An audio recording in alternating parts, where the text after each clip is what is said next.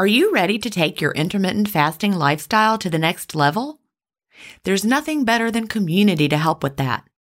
In the Delay Don't Deny community, we all embrace the clean fast, and there's just the right support for you as you live your intermittent fasting lifestyle. You can connect directly with me in the Ask Gin group, and I'll answer all of your questions personally. If you're new to intermittent fasting or recommitting to the intermittent fasting lifestyle, join the 28 day fast start group. After your fast start, join us for support in the first year group. Need tips for long term maintenance? We have a place for that. There are many more useful spaces beyond these, and you can interact in as many as you like. Visit ginstephens.com slash community to join us. An annual membership costs just over a dollar a week when you do the math. If you aren't ready to fully commit for a year, join for a month and you can cancel at any time. If you know you'll want to stay forever, we also have a lifetime membership option available. IF is free. You don't need to join our community to fast. But if you're looking for support from a community of like-minded intermittent fasters, we're here for you at ginstephens.com slash community. That's ginstephens.com slash community. Achieving my long term goals is more about creating healthy habits and less about quick fixes. And that's why I love both intermittent fasting and daily harvest. Tim Spector, a gut health expert and founder of Zoe, and Dr. B, gastroenterologist and author of Fiber Fueled, recommend that you aim for at least 30 unique plant foods per week. Daily Harvest helps make it easy. One of my favorite options is the sweet potato and wild rice hash harvest bowl. With Daily Harvest, I'm getting tons of plant based options built on organic fruits and vegetables that are easy to prep and free of weird ingredients such as fillers, seed oils, and added sugars. Create healthy habits that last with Daily Harvest. For a limited time only, go to dailyharvest.com slash ifstories to get $30 off your first box plus free shipping. That's dailyharvest.com com slash IF stories for $30 off your first box and free shipping. Dailyharvest.com slash IF stories. Welcome to Intermittent Fasting Stories. I'm your host, Gin Stephens, author of Delay Don't Deny Living an Intermittent Fasting Lifestyle. I lost over 80 pounds thanks to intermittent fasting after learning how to delay my eating rather than deny myself the delicious foods I want to eat. Now, who's ready to hear an inspirational intermittent fasting story? That's why we're here, so let's get excited to talk to today's guest.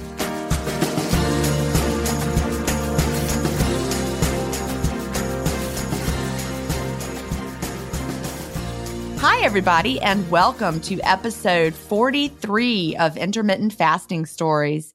Today I'm here with Donna Arcara. Donna is from Birmingham, Alabama, and she provides support for her family's real estate company that is located in Helena, Alabama. Welcome, Donna. Oh, hey, Gin. I cannot tell you how honored I am to be speaking with the person who has essentially given me my life back. Oh, well, that's a big statement. So it's I can back it up. well, thank you so very much. Well, I'm really glad to be speaking with you today as well. And, um, you know, I like to start by asking what actually brought you to intermittent fasting? How'd you hear about it? When did you start? Tell us a little bit about that. Okay, sure. Um, and Gin, I'm going to be honest here. I'm one of the few people who may have done this backwards. I came for the health benefits and stayed for the weight loss. Well, and the health benefits. I love it. You're right. Most people tend to start because they want to see the weight loss. You know, that's what I started with. I wanted to see the weight loss. We come for the weight loss and stick around for the health benefits. Yep, I have to do things backwards. yeah, I love that you came for the health benefits and you stick around for the weight loss. So tell us about that. Yeah, well, I've been overweight my entire life. I mean, going back to childhood, I have never had a phase of life where I couldn't have stood to, you know, lose a few pounds and then as I got older, you know, I started creeping into, I'm 57. And, you know, I guess maybe through late 40s and early 50s, I started creeping into really being obese. And I've been living that way for a while. So, I mean, I guess I'd have to say, despite the fact that I desperately did need to lose a significant amount of weight, it's not what brought me to intermittent fasting. And I think that goes back to, I guess I'd have to describe kind of what my mindset was. I mean, having been overweight my whole life, I have been on a gazillion diets. Right. And, you know, I know a lot of people have talked about how they've gotten the goal, maintained a little while, and then reversed and gone back the other direction. And I've heard you talk about that kind of thing a lot, you know, through the years. But I really never, ever was able to achieve any kind of success. As soon as things didn't go perfectly, I would sabotage myself, bail out, and then just, you know, move on and gain that weight back plus more. So I had a pretty bad track record with success on diets. I mean, I had little bit of success here and there, but I mean, it was pretty miserable. So, yes, I understand that. And it takes a lot to stick with the diet long term when it feels so miserable. Uh, you know, it does. Diets just feel miserable. And I did manage to white knuckle my way to goal a few times, but it was always doing things that were not very healthy for my body, which is why I would then rebound and gain the weight. But I had a lot of diets that looked just like you're describing, where I would do it for a little while and then quit because it was hard. All of mine ended up that way. And uh, you know for a lot of years i was just a little bit overweight. So i mean i'm not going to say it was just a vanity thing but the older i've gotten the more it's become more of just a really true health danger of you know just allowing that to continue. But the mindset that i was in by last summer summer of 2018 was I mean, I was just kind of wallowing around on rock bottom. I mean, I, honestly, Gin, I had thrown in the towel on the whole weight loss thing. I just had given up. I think that also is something that I did in um Oh wow. Gosh, when was it? 2014. 2014 is when I finally got serious, but a few months before I got serious, I don't know if I've ever told this story before. I had given up and said, "You know what? I'm just going to be big. And I had all these clothes that I had saved from when I felt really good about my size. Now, it was during the diet pill years. it was not a healthy thing to do, but I felt good about my size. And I had saved all those beautiful clothes that couldn't fit me. And then a few months before I finally really did it, I was like, I give up, I quit, I'm never going to be thin again. These clothes are just mocking me. I got rid of all of them except for a very few that were special and sentimental. So, and then I kicked myself because, you know, yes. I wish I had some of those clothes, but I understand the giving up. Yeah. And the feeling like, you know, this is too hard because that's how I felt. It's like, it's just too hard. Nothing is sustainable. Even when I get to my goal, I go back up. So, what's the point? Yeah. I relate to that so much. And I mean, I was really kind of in a place of just sadness and resignation that things were as they were going to be. They weren't going to improve. I mean, that, I mean, that sounds awful because I mean, I am an optimistic, really positive person. Me too. Yeah. You know, and I did put on that face to the world. I mean, nobody really knew that deep down I was, I mean, I was obese. That was probably obvious, but I was sick and I had high blood pressure, you know, had lost all my energy. I mean, the word that I keep coming back to is just, I just felt depleted. Yeah. And honestly, Gin, I mean, I was probably clinically depressed or at least getting that way. I had a lot of the signs, but, you know, I put on that face and I was just living my life.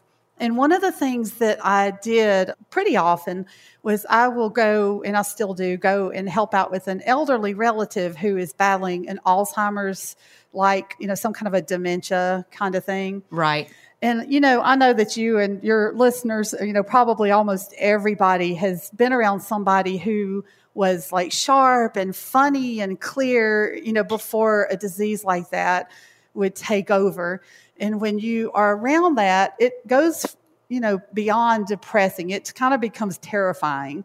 So one of those evenings when I had been keeping Greg's Aunt Rose last, uh, and she wouldn't mind me, you know, telling her name, she would like it whenever I had been staying with her last year, when I came home that night, I was in a near panic attack. I was just thinking, just reflecting on my own self and thinking, I mean, I had plenty of brain fog I dealt with every day. I could tell some stories on myself. And um, so, I mean, I really, the time that my husband couldn't find the power bill for like a month, and he was starting to worry and he called the power company. Where's the power bill? It was in the freezer. Oh my goodness. Yeah. So I had some brain fog going on. So I came home this particular day and I did what we always do in the year 2018 and 2019. I consulted Dr. Google with the search term something like, How can you prevent Alzheimer's? And what I was expecting was that I would find that there'd be some kind of article about, like, you should eat this superfood, or here's some mental gymnastics tricks that you can do to, to help. But that is when I saw for the first time the term intermittent fasting. Do you remember what it brought you to? Was it Mark Mattson's research? You know, I have no idea now. I wish I had realized the significance of it then. I kind of got myself in one of those, you know how you get like in a Google tornado? Yes, yes, I do. One thing leads to the next, and you start clicking things kind of quickly and watch a little bit of a video. And I mean, I was just, I kind of started doing that on intermittent fasting once I saw that term. I did that all night long.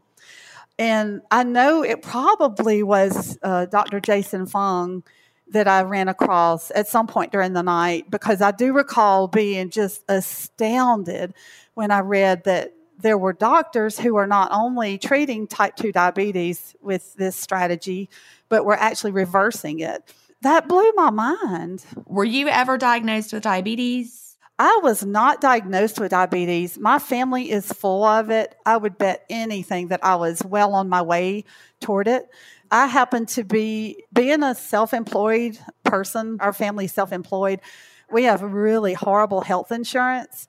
And so there are a lot of things that I had not consulted a doctor about. I pretty much was just getting treatment for high blood pressure, but I was not being real proactive about there are probably a, a lot of things that I could have ask about, you know, I think I was probably pre diabetic. I'm almost positive I was.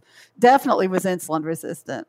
But, you know, that's so encouraging because my family's full of diabetes. My dad had it. My dad has it. Yeah. Uh, my grandparents. I mean, my family's just really full of it. So that kind of blew my mind. And then, you know, similar things like a lot of things that are like inflammation related longevity affecting things. Like I kept reading about all this good stuff. And I never did see anything detrimental or really scary about intermittent fasting. So it was like 3 a.m. When I went to bed that night, I just had committed to myself that I was going to live that way for a minimum of six months and just kind of see what happened. I love it. I mean, and I'm telling you, it's more evidence of the brain fog that I had that it was the next morning. My husband is not a morning person. And he was sitting on the screen porch with me, drinking his coffee and just listening to me babble. I've got the most wonderful, patient husband in the world. And I was babbling on about, I've, you know, this wonderful strategy I found. I'm going to try it. And it was in the middle of that conversation that I just had that light bulb moment. I was like, wait a minute.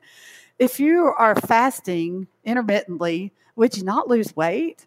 So it's kind of crazy that that is the first time it crossed my mind. So you were um, reading about intermittent fasting for all these health benefits, and at no time were you even thinking, "Hey, this is going to be for weight loss." I love Never that. crossed my mind, and really at that point in time, something just told me, "Don't shift this focus." You know, just try this as a health strategy. I had kind of just sold myself on it.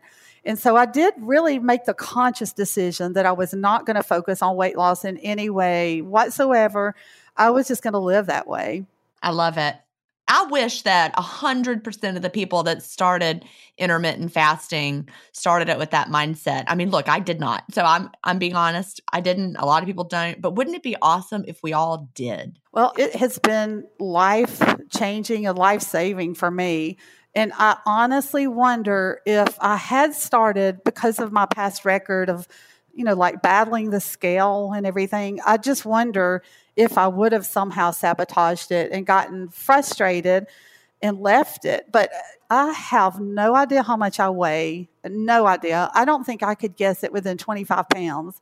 I did not know how much I weighed when I started, although it's kind of cheating because I knew my weight was recorded at a doctor's office. So I had a path back to, and I have since. I'll spoiler alert. I do know how much I had lost in pounds as of just a few weeks ago. when I went for my June checkup. But I couldn't tell you when I step on the scale at the doctor's, I tell those nurses, I will haunt you if you say a number. I don't want to know. Just don't say the number, you know. But instead, I did get them to calculate like what the weight loss was. Well, do you want to share that? Is it was it something that you were you were you happy with it? Oh, absolutely. You know, like I said, I was living my life just not thinking one thing about weight loss or the scale or any of that. But the spoiler alert is that when I went to the doctor in early December, so I had been doing the intermittent fasting lifestyle and delay don't deny specifically. I've been delay don't deny from day one. But that, at that point, I had lost 30 pounds. So in three months, I had lost 30 pounds. I was shocked. Wow. But then when I went back in June, uh, early June, just like June 1st this year, 2019. So at that point, I had been doing it for nine months. I had lost an additional 30 pounds. So as of a few weeks ago, I had lost a total of 60 pounds. And I had gone from a very uncomfortably stretchy, unnatural women's 18. And I'm sitting here right now in size four blue jeans that my mom's uh, best friend, wow, actually her daughter Kelly, sent me, insisting that I would be able to wear them soon you know, with the progress I was making. And I'm just, there's no way. I mean, honestly, I've never worn a size four blue jeans in you know in my life and since I was probably second grade. That's pretty incredible, you know. Yeah, it is. And I I wonder how much of your success has been because you just committed and you relaxed into the process and you didn't stress, you didn't you didn't allow your brain to even be you know cluttered up with any of those feelings. I mean, honestly, I attribute almost all of this success, you know, to that. And I think it's because once I started just kind of living my life, you know, and doing this, I'm going to describe before when I was in the bad mindset. When I woke up every morning, my brain was just this toxic soup of negativity. It was so suffocating and overwhelming you know, and besides all the physical problems, I hurt all over. I was just eaten up with the guilt. You know, I'd wake up first thought in the morning instead of, oh, what a beautiful day. I've got my wonderful family and I have this great life. I mean, my first thought would be, oh, I've got to do something. Oh, I'm so sick. I'm so big. I'm, I feel bad. I hurt. I mean, I was so focused on this, all this negative things. And then you start the battle in the kitchen. What am I going to have for breakfast? Because it's the most important meal of the day. right, right. And go through, there's something wrong with every single food choice you can think of. So you start on that battle. You can't have oatmeal. It has, you know, you just, you could go through the entire list of foods. And also the whole struggle of, is it time to eat yet? Should I eat again? Is it appropriate to have a snack now? What snack should I have? That was the way my mind was too, Donna. And, you know, some people, this may not strike a chord with them, but the whole feeling all the time that you're in this big body. Yes. Moving through the world, thinking about, are people going to judge me because I'm in this big body? Or, you know, is he thinking about how big I am? That sounds nuts because most people are not thinking about us or anything about our size, but that never left my mind. Yeah. Oh, it never left my mind either. And I'm telling you, from the day I started on this, the enormous relief that I got from that suffocating pressure, I woke up every morning. I hate to say this because I know there are people who struggle with a little bit longer adjustment period. This just fit me to a T. Really it was basically one day and i was i was all in. I ripped the band-aid off and went straight to one meal a day because it felt so good to do this. The fasting state started feeling so good but the mental relief from that suffocating awful guilt and pressure of thinking about this all the time it was so freeing i would wake up every morning with this sense of well-being that i can't describe and not have to think about any numbers again. Like, I don't count anything, I don't count weight, I don't count calories, macros, carbohydrates, you know, protein, sugar. I don't even count my minutes. Right. You know, to steal Kim Smith's phrase, it is unbelievable freedom. It is. Kim Smith was on episode one of the Intermittent Fasting Stories podcast, in case anybody wants to go back and, and hasn't heard her yet. But yeah, she wrote a book called Unbelievable Freedom because I think once we really embrace the intermittent fasting lifestyle as a lifestyle, and we know it's going to be the rest of our lives, there is that freedom. You know, I didn't feel the freedom in it until I made that mind shift. You know, because the first year or so of intermittent fasting for me, I still wasn't there yet in the lifestyle mindset. It was early. People, you didn't hear of people doing it as a lifestyle. It was like, you know, a way to lose weight. And I didn't have that freedom until I, I realized, oh, this is forever.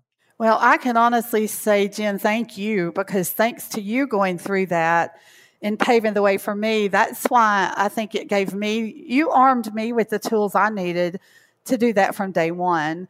Honestly, I piddled around no more than a week of experimenting, doing the 5 2 plan, you know, when I first came across this, but it was the kind that had the 500 calorie down days. And so, you know, it was not fasting. It was definitely more just calorie restriction. So, literally within a week of me ever hearing the term intermittent fasting, I was doing Delay Don't Deny. I had run across your book. I had binge listened to the um, intermittent fasting podcast all the way up to the date. Like it, I did that. That was like my full time job. Everybody thought I was working on real estate, but I was really studying your podcast. Oh, I love that. I just seized on that. And your approach has fit me so much. I'm so glad it is just it's just been incredible. I think it was divine intervention that that is the thing that ran across so early on in my search. Well, I'm really, really glad that it did. So it just, you know, you just embraced it and you were fasting clean from day one. From day one. I mean, I did all of that from day one. So I got the mental freedom you know, from day one. And it was easy, easy from day one. It was, I mean, I struggled around with whether to actually use this phrase because some people are going to probably be like, why not me? But I'm going to say that it was virtually effortless. In a whole year, almost a whole year, I have literally not had a single bad day with fasting. Let's see, I love that. And I think it's important to hear your story today. Here's something ironic. Just this morning, I got an email from a listener who listens to the podcast, and she was a little discouraged because she said, how come every episode I listen to, suddenly it sounds like everybody had to do keto? And why is everybody having to do keto? And I don't want to do keto. and I'm like, no, not everyone has to. Everyone is different. You know, I've had vegans on there, I've had people who, who don't change their diet. I've had people who eat all sorts of ways. And so, you know, hearing you tell your story that you did not have to change what you were eating, didn't want to, didn't need to, didn't even cross your mind to, and it's worked for you without doing that. And is it wrong when someone has to change what they're eating or needs to change what they're eating? No. It's just, you know, everyone's body is going to be different. Yeah, that's exactly right. You know, in the idea of eating intuitively, that's one of the books I read. That's always appealed to me. Me too. But before I got into that state of metabolic flexibility that, you know, through delay, don't deny, my eating intuitively, I ate like, honestly, this is it, Gin. I ate like a caterpillar. So I munched all day long on healthy foods. I was not that much of a junk food eater but if you just munch, munch, munch, munch all day long, your hormones you know, are just in disarray, you'll never ever be able to get a hold of it and reverse it into something that is sustainable and that can work for you to get in that better health. So I just trusted the clean fast opened up so much for me. And I trusted the whole approach that you had described that if I didn't focus so much on what I was eating and try to just take all this on at once, but instead just like let your body go through this process, you know, healing and all of that, that eventually I would start gravitating toward making better food choices you know, without just having that layer of being restrictive. And that's what I did. I mean, at first, I mean, it's becoming kind of cliche in the group, but I did eat like a 13 year old boy for just a couple of weeks. Oh, yeah. You know, but then eventually I started noticing I was having strange cravings, but I was started listening to my body. If I had tried to eat intuitively before, there's no way I could have done it. But through this journey, you know, that thing of eating intuitively just opened up into something that works the appetite correction and all of that. I think the key is for us, like you and like me, back before intermittent fasting, we couldn't hear the signals. We couldn't hear the I'm full signal. So when I tried to do intuitive eating, because just like you, it always resonated with me and seemed like something that would work. It seemed like, yeah, of course, you just eat when you're hungry and stop when you've had enough. But that only works if your signals aren't broken. And my signals were broken. And so all those years of dieting had taught me to disconnect from those signals. So I, I, wasn't able to hear them. So when I asked myself, like you're supposed to, if you've read the books on intuitive eating, you're supposed to say, Am I hungry? The answer was always yes. Yes, oh, always. yes, yes, I am. In fact, I am hungry because I never felt satisfied. And I would only stop eating if someone was watching me. I'm going to be honest here you know, if someone was watching me, I would stop eating before I felt like I had, quote, eaten too much because it was embarrassing how much I could eat. Oh, yeah. And I never stopped eating because I felt like I'd had enough. I only stopped eating because I finished it or I didn't want to be seen as someone who was going to eat that much. And so intermittent fasting allowed me to reconnect with my hunger signals, my satiety signals. It turned them back on. And so now I can stop eating, or I will eat a lot if someone's watching and I needed that much food. It doesn't matter. But I now get it. I get the intuitive eating. Right. Yeah, I absolutely get it too. And there was just something that told me to trust that and just to just to recognize it when it showed up and like the appetite correction. I remember the day that it happened. I kept thinking, you know, Gin said it would hit and one day I was digging into a beautiful delicious dinner and you know enjoying it and all of a sudden it's kind of like huh well i'm just this is it. I mean i'm kind of done. I'm really full and i'm satiated and closed out my window and i was done. And uh, and from then on i mean i'm not going to say that you know i have a few trigger foods that occasionally will sort of throw that off like right. i'm starting to come to the sad realization that sugar is one of those even though i still eat some sugar but you know, I'm kind of figuring it out that if I do, that does kind of trigger some, it turns off appetite correction. Right. Well, yeah. You know, so there's a few little tweaks like that, but for the most part, that intuition is just is something now I've got to where I can count on. It's it's really solid. And so you don't fret about have I had enough or do I need to eat more? Because we hear that all the time. People are like, I'm so worried that I'm, you know, not eating enough or that I'm eating too much, or you just listen and you stop or you eat a little more if you can tell you need to.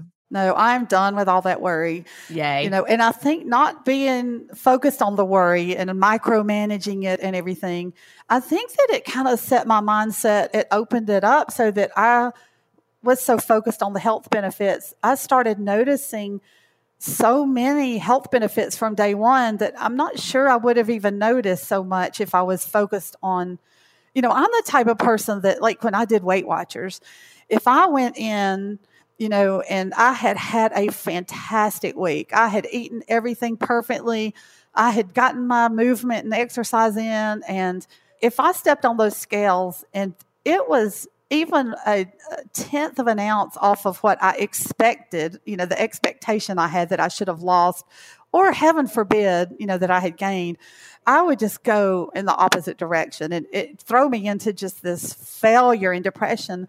But not being focused on that at all made me just wake up in the morning. The sun is shining, everything's beautiful. And I started noticing all of these. I know that you're in your Facebook groups, you call them NSVs, uh, non scale victories. And yeah, I didn't make that up, by the way. I didn't make that terminology up. It's been around for a while. But yeah, that's what we call it non scale victories. Well, those were the things that I was able to focus on every day. And they were off the charts. Like, just things that I never dreamed would happen. Tell us about some of those. Well, you know, the weird thing is that this is really sort of a weird experiment.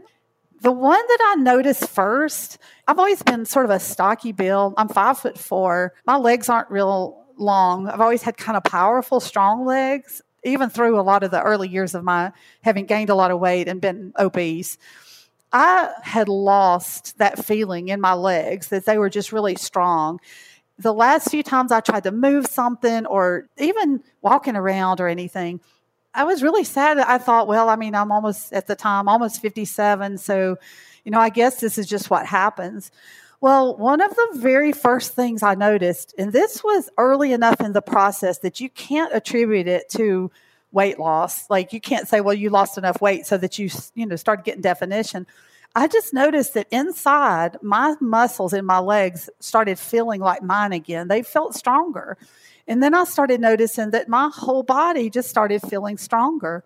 Well, eventually I read those, you know, things that show the evidence that the human growth hormone increases during autophagy and all that.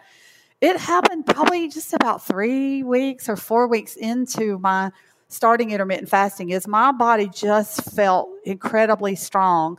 I would experiment and do like try to do squats and it was like wow i can actually feel like myself again and that i love that. kind of blew me away. Another thing is that my there's a genetic trait in my family among the women. Sorry mom this skipped her.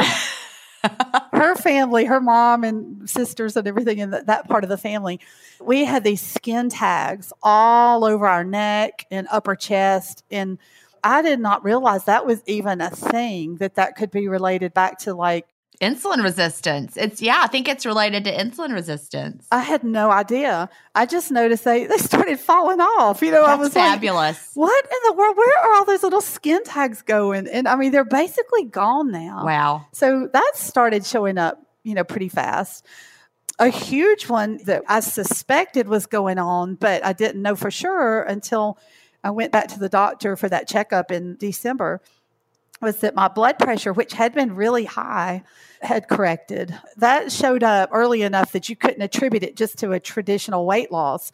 I know if you lose weight, people typically their blood pressure is improved, but this came to, to me at a point in time that was earlier in the process than you would expect. And I was able to come off all my blood pressure medicines. So now I don't take any prescriptions at all for anything. And I consider that a huge improvement. The brain fog was just unbelievable.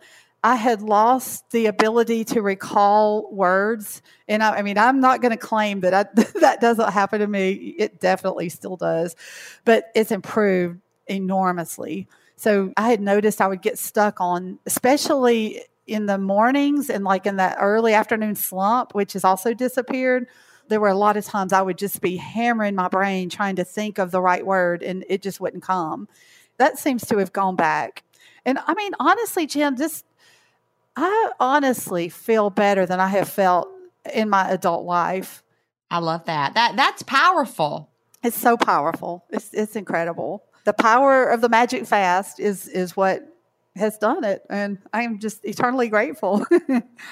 We all face stress in our daily lives. What if the answer to a better stress response is in one key nutrient? I'm talking about magnesium and specifically Magnesium Breakthrough by Bioptimizers. This one of a kind product is designed to reverse low levels of magnesium, which could have a positive effect on our stress response. But don't take my word for it. Here's a quote from a 2020 issue of the scientific journal Nutrients. Results suggest that stress could increase magnesium loss, causing a deficiency. And in turn, magnesium deficiency could enhance the body's susceptibility to stress, resulting in a magnesium and stress vicious circle. I only recommend Magnesium Breakthrough by Bioptimizers. It's the only organic full spectrum magnesium supplement that includes seven unique forms of magnesium for stress resilience and better sleep. Simply go to bioptimizers.com slash ifstories promo code IFStories10 to get your magnesium breakthrough and find out this month's gift with purchase. That's bioptimizers.com slash IFStories, promo code IFStories10.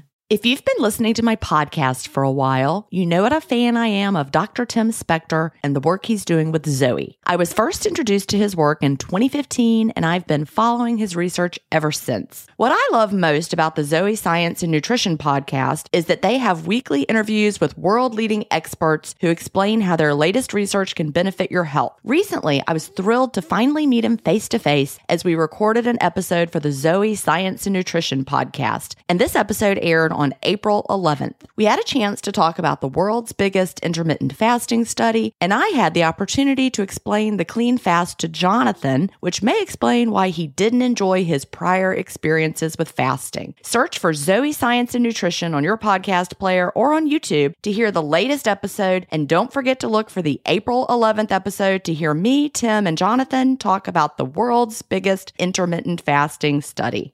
What did your doctor say? I imagine you've told him that you're doing intermittent fasting, or did you not tell him? I probably need to get established with the doctor, and this is probably something that some of your listeners may be able to relate to.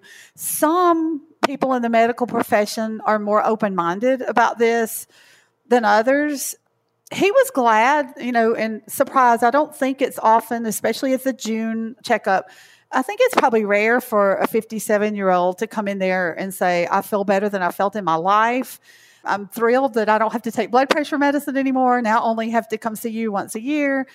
But, you know, I think that that mindset is, he kind of dismissed it a little bit. He said, he was glad for the results, but the words he used was, Are you still doing that periodic fasting thing? Oh. Yeah, so that was a little disappointing. But I have seen other healthcare professionals, well, the nurses were doing cartwheels. I bet. One of the interesting things was before this doctor came in to talk to me, he had a medical school student who had come in and said, Could I interview you? Um, this is for my school, and I'm just trying to learn a lot about patients and everything. He's young, very fit. And he asked me a gazillion questions about it. And he made notes and he said, When I start my own practice, this is going to be one of the cornerstones. Oh, I'm so glad. Yay. So that was encouraging. So I think that sometimes the doctors are probably a little bit, I'm not, threatened is probably too strong of a word, but you know, we're the patient and they're looking for them to treat us. And if we're tapping into something they're not that knowledgeable about, you know, it probably is, I don't know, off putting a little bit to them. I could see probably thinking about maybe the word is skeptical. You know, your doctor may be skeptical just because he's probably heard a lot of patients come in over the years with like I'm doing the the latest greatest thing and he probably has seen that bomb out over time. He's probably thinking, yeah, this is just another one of those trends or fads and he just hasn't taken the time to learn about it but you are going to be the one that convinces him because you know you mentioned how many women of your age come in and have lost 60 pounds in nine months and gone off their blood pressure medicine and are getting better, not worse. And when you come back for your next appointment and the next appointment and the next appointment, he's not going to be able to dismiss it as some kind of like this is just a fad. I bet also because he's hearing about it from you, he'll probably hear it other places too and he'll start to make that connection. Yeah, and I'm so thrilled that this is such a powerful, revolutionary thing that's going on. And I'm so thrilled when I do hear of other medical professionals who are coming on board with it or at least being really open minded about it. I had a dental issue a few months ago and when I was talking to my dentist about getting on an antibiotic, I was asking her, Is there any way I can get one that you only take once a day? And she kind of looked at me and she said, Why? And I said, Well, because I live a lifestyle called intermittent fasting. And she started laughing and she said, I do too. That is wonderful. And perfect. So she was not able to give me a one a day antibiotic, but she was able to give me some ideas. It was a pretty short course. So the flexibility of the lifestyle, though, just allowed me to get through that and get right back into my preferred one meal a day without even a hiccup. But it was nice to have a healthcare professional that was really on board with that. she said as she believed in it. know, I've interviewed Dr. Cecily Ganhart on this podcast, and she is an OBGYN who does intermittent fasting and also uses it with her patients. So I think we're going to hear it more and more. As people join the Facebook groups, one of the questions that they answer is, you know, why are you interested in intermittent fasting? And we hear a lot of times now that their doctor recommended it. Right.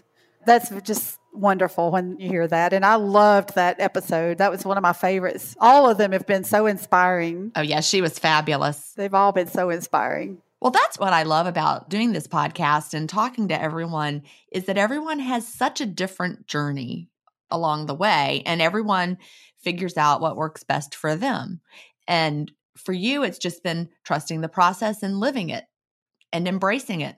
You know, and honestly, Gin, it's been fun. I've been able to remove the negativity and the obstacle of my own brain. It would probably be hypocritical of me to just be like, oh, well, I didn't care about losing weight. Right. Of course, I cared at the beginning. I cared about losing weight. So at the very beginning, when I first decided to do this, I threw a goal out there to myself that was not weight related, but it, it was in that same category. And I had said then, well, by my 57th birthday, which was in April, so this is around the 1st of September, and I had said by my 57th birthday in April that I want to be able to fit into my Donny Osmond pants. And that was just, that was a fun goal because my Donny Osmond pants are special to me. That's funny. I'd forgotten that was you, but I remember this story from Facebook, but I forgot that that was you. So please tell your Donny Osmond pants story because I had forgotten it, but now I'm like, all right, I know this story. So tell it. I fell in love with Donny Osmond in 1971 and I'd pledged my eternal devotion to him. And he did go off and marry Debbie, but he should have married me. But anyway, nothing ever changed. I'm loyal to a fault. So I have stayed a Donny Osmond fan my whole entire life. Well, about 20 years ago, I had the chance to meet him. And just because the planets were correctly aligned, it coincided with one of the only times in my adult life when I had done, and I think it was LA weight loss. It seems like because I do remember I had spent a gazillion dollars on it, and that was expensive. So I was actually at the smallest size that I've probably. It's like twenty years ago, something like that. And so this opportunity to spend some time with Donny Osmond just fell into my lap. And thank you to my friend Lori for setting that up. So I went to the mall you know, walking around the mall and got all the people there excited about helping me find that perfect pair of pants. It was a morning meeting, so they couldn't be, I couldn't wear an evening gown, you know. it had to be, but I wanted something with a little flair and something I felt good in. So I went to Casual Corner and I bought these black pants with a little sequins down the front. And I felt great in them. And I mean, I met him, had the best day of my life. It was just an absolute blast. You know, well, you know, life goes on. Donny goes back to LA or Utah or wherever he was at the time. And the Donny Osmond pants go back in the closet. Well, and of course, I gained all the weight back, you know, and more. And those pants have been hanging there, you know, for over 20 years. And I've gotten rid of all the other things in my wardrobe that were small like that. I think they were a size 10, but the casual corner size 10 from 20 years ago was probably smaller than, oh, yeah. than now. So it seemed to me back in September that getting into those pants was just an impossible goal. But I threw that out there because it's always fun to have something. And on my birthday, I put on my Donny Osmond pants and they fit beautifully. They really probably fit better than they did before. And actually, now they're probably too big. I think they're probably a lot too big. But what I think I will do with that garment is I will have it taken up because I've got to keep my Donny Osmond pants. you know, the occasion may come up again, you know. you know, if you ever have the chance to meet Donny Osmond again in those pants. I know. I've got to have my pants, my lucky pants. That's I right. love that story because those are some special pants with a special memory and now they're too big. Yeah. And, you know, the funny thing is how sizes. I get so focused on sizes. So I knew immediately what size those pants were when we started talking about this. And I think that that whole thing about the fashion people, when they started sizing things for vanity, they were really aiming at me because I will buy, it, it doesn't matter. I refuse to buy probably a properly fitting thing when I was at my heaviest. I just kept stuffing into that smaller size. And now, if I see something that's in a really smaller size, something two sizes bigger could look better on me, but I'm going to buy the one that that is the smaller size. It speaks to my I don't know if it's something about my mind. no, that's why they do it. That's why the vanity sizing exists because I'm the same way. You know, if I go into a store and I put on a pair of pants and they're a size six on me, I'm like, oh, uh, what, a six? No, I'm going to go to the loft where I put on a zero and it fits, you know, and it's the same exact pants, whatever. But it's just something about that size. I get it. But they really have changed because I got married in 1991 and we had a very, very small, intimate wedding, very small. And I didn't buy a traditional wedding dress. I just bought something off the rack at a department store. And it was, you know, off the shoulder, cream, brocade, you know, T length. And it was a size 10. And this was in 1991. And, you know, that dress swims on me now. Oh, wow. That's so fun. It is. it is so much fun it would probably be a four, well, a six, something like that now. Gin, I'm you know older than you by a few years, but seven, did you seven have, years, uh, seven years. well, happy early birthday! Thank you. At your local mall when you were growing up, do you guys have those five seven nine stores? Oh yeah, what was that? I remember it. I think that's the root of some of my really unhealthy connection with you know size and weight and all that. They had stores that the only sizes they carried were five, seven, and nine. And back then, I mean, it's probably more like zero, three, and five would be now. Probably. Yes, I think you're right. Tiny. You know, all my friends, all of my friends were size five. So we would load up and go to Century Plaza Mall and go to the 579 store I mean, honestly, I really should have been buying an 11, but I would go in there. It's that peer pressure of feeling like, oh gosh, I've got to get something. I just felt like this, just a gargoyle, you know, in there with my little teeny tiny friends. And I mean, I would buy something, and I can apologize to my mom right now. We didn't have a lot of, you know, expendable income back then. We were a blue collar, you know, one income family and I'm sure I wasted a lot of money on size nine garments that I really never fit, never wore. Yeah. That we couldn't afford. But I got obsessed with size then. And it's so funny how our minds work that we get on things like that. And, you know, that's one reason I had to stay away from weight because I get it locked set in my mind. There is a certain weight that you need to be and it is poison to me to try to chase that because my body may not that may not be the right weight for me and it may be measuring other things besides what i think it's measuring. That is why i threw my scale in the trash. I'm sure you heard me tell that story but you know i had lost two clothing sizes at the loft in my favorite store and had gone from a size four jeans to a size zero jeans in that store. So i was certain I had lost a bunch of weight on the scale. And I got on the scale after I think, I don't know, 14 months of not being on the scale. I got on to expecting to see a certain number. And even though I had gone from a four to a zero in those clothes, I was angry when I didn't see the number I thought I should see. And then I was angry at myself for being angry. you know, and when you're earlier in the process, that can be so demoralizing for somebody yeah. that hasn't already have the confidence that you had probably gotten to by then of saying, you know, well, it doesn't matter. I mean, because I'm where I want to be, you know. I had been at my goal weight for over two years by that point. And by goal weight, I mean goal size, goal body size. And so, you know, I weighed for the entire first year after getting to goal because, you know, I didn't trust that I would be able to stay there unless I kept a tight rein on it. I didn't trust that my body would be able to stay there. So after a year, I was like, all right, I can trust this. I can trust my clothes and the way I feel in them. And then over that next year, as I continued to get smaller in size, I just thought, of, well, I have to be losing weight on the scale. And then I wasn't. so it messed with my mind, but it's so much more freeing now. I have not weighed myself since when was that? it was 20 I'm trying to do them 2017, 2016, whenever that was. 2017. I think it was 2017. Yeah. It's been over two years that I haven't been on a scale. Yeah, but my clothes all fit. That is just downright inspirational to me. You know, the freedom to not have to worry about that number and knowing that I won't stand on a scale again until June of 2020 and then I will probably give those nurses the same instruction of saying, don't, don't tell, tell, me, the number, yeah. but just tell me if there's a change, you know, but I really don't care if there is because I feel absolutely fantastic. And I, you know, I just don't care. I really, literally don't care anymore what the weight is. Yeah. I don't want to know a number either because I could see myself getting back into that spiral just as a reformed dieter.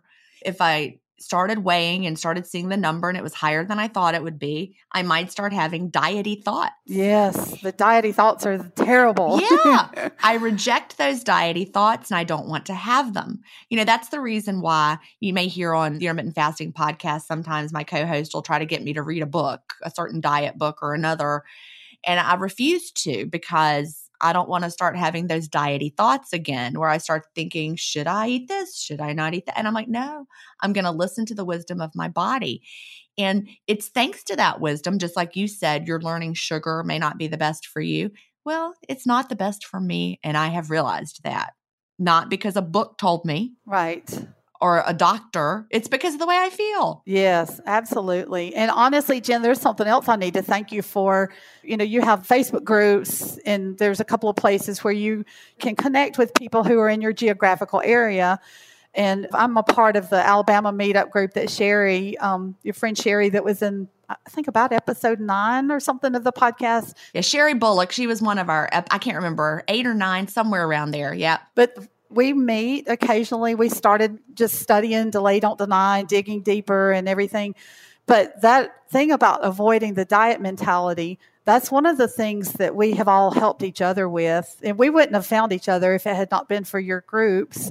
But, you know, we constantly are pinging back and forth and helping each other with that whole idea. So if somebody starts to slide into something that's diety, the rest of the group will kind of pull us back. So I would definitely encourage everybody to find a group that's local that you know people that you click with that are doing this and get it. And that tool that you mentioned that's delay don't deny digging deeper that's actually a workbook that listeners can go find on amazon. You can download the ebook version of it which is really it's like 299 or something or you can buy the workbook version if you like having a workbook. And it just leads you through the chapters one by one and you can work with a group or you can do it by yourself if you don't have a support group. It just helps you to really contemplate some of the topics and delay don't deny. But i actually have a digging deeper group here in augusta and we meet every saturday morning at 9 a.m and we have coffee together. And you know we've got some people that work in healthcare and you know one of them is a nurse and she'll come in after her night shift and there she is. It's you know the end of end of the day for her but it's the morning for us. And it's so nice to have that support group, even for me, right? You know, seeing these other women that I did not know prior to us starting to meet.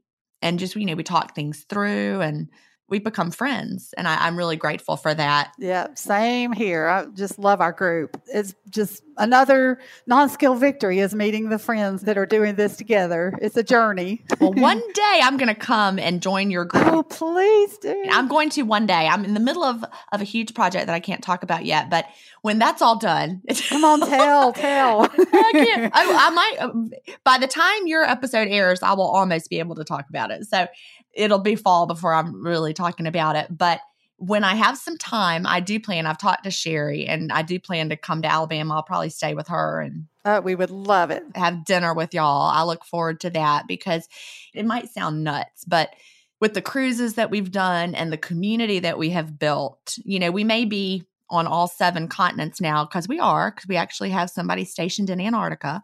We're all over the world, but we really are connected. And when you meet in person, you realize we're all just in this together. Oh, absolutely.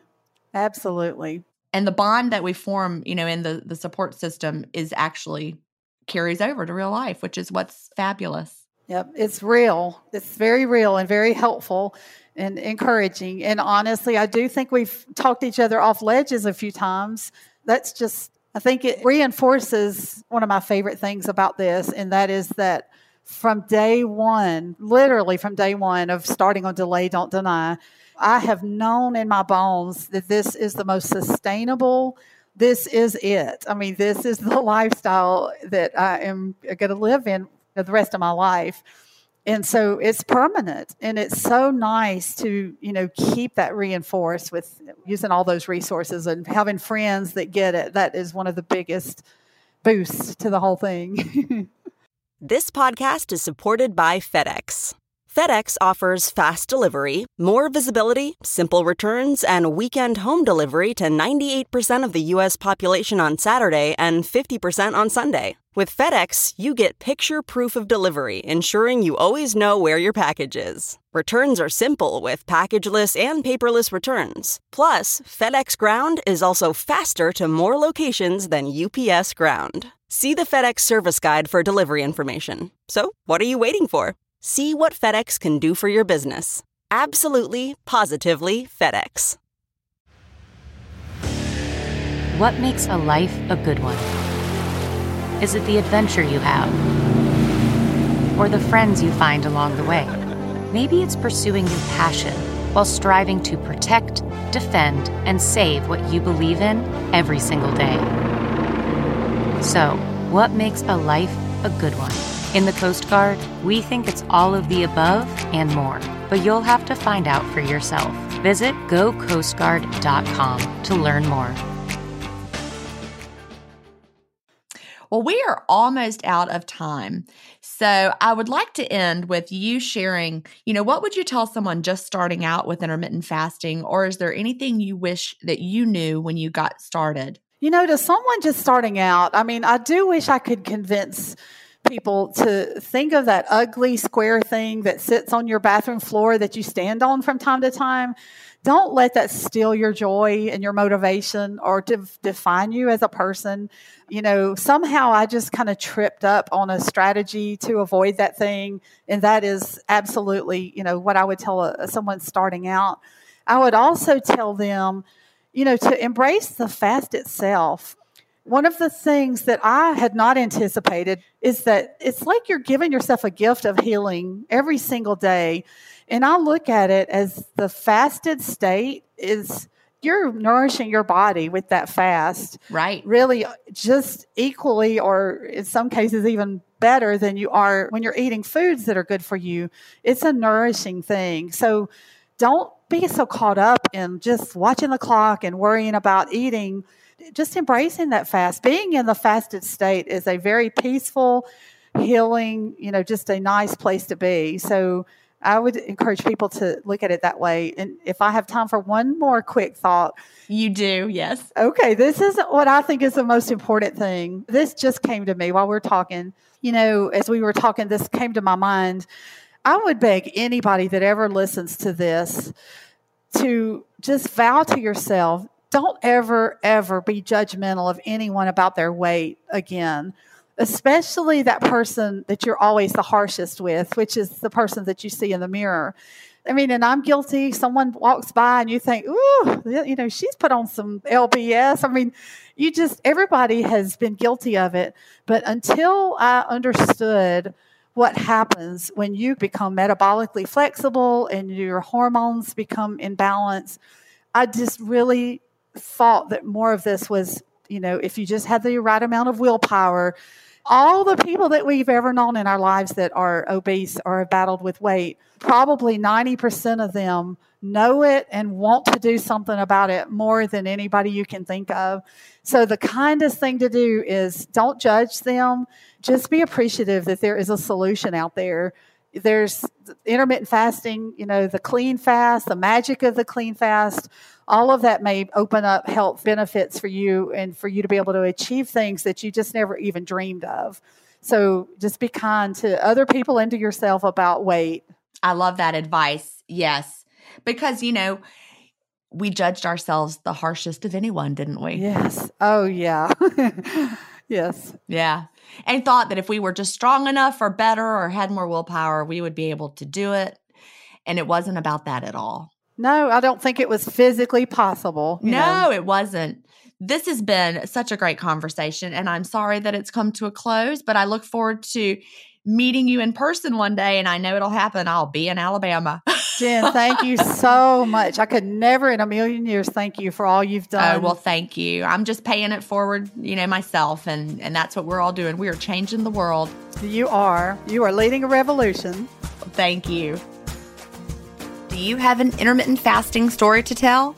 Email me at gin at intermittentfastingstories.com and I'll add you to the lineup. That's G I N at intermittentfastingstories.com. The world wants to hear your story.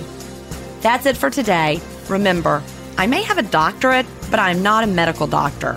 So don't use anything you hear on this podcast as a substitute for medical advice. Please always check with your doctor or healthcare provider if you have medical questions. I'll talk to you next week, Fasting Family, where we will hear another inspiring story. Have a great week and fast on.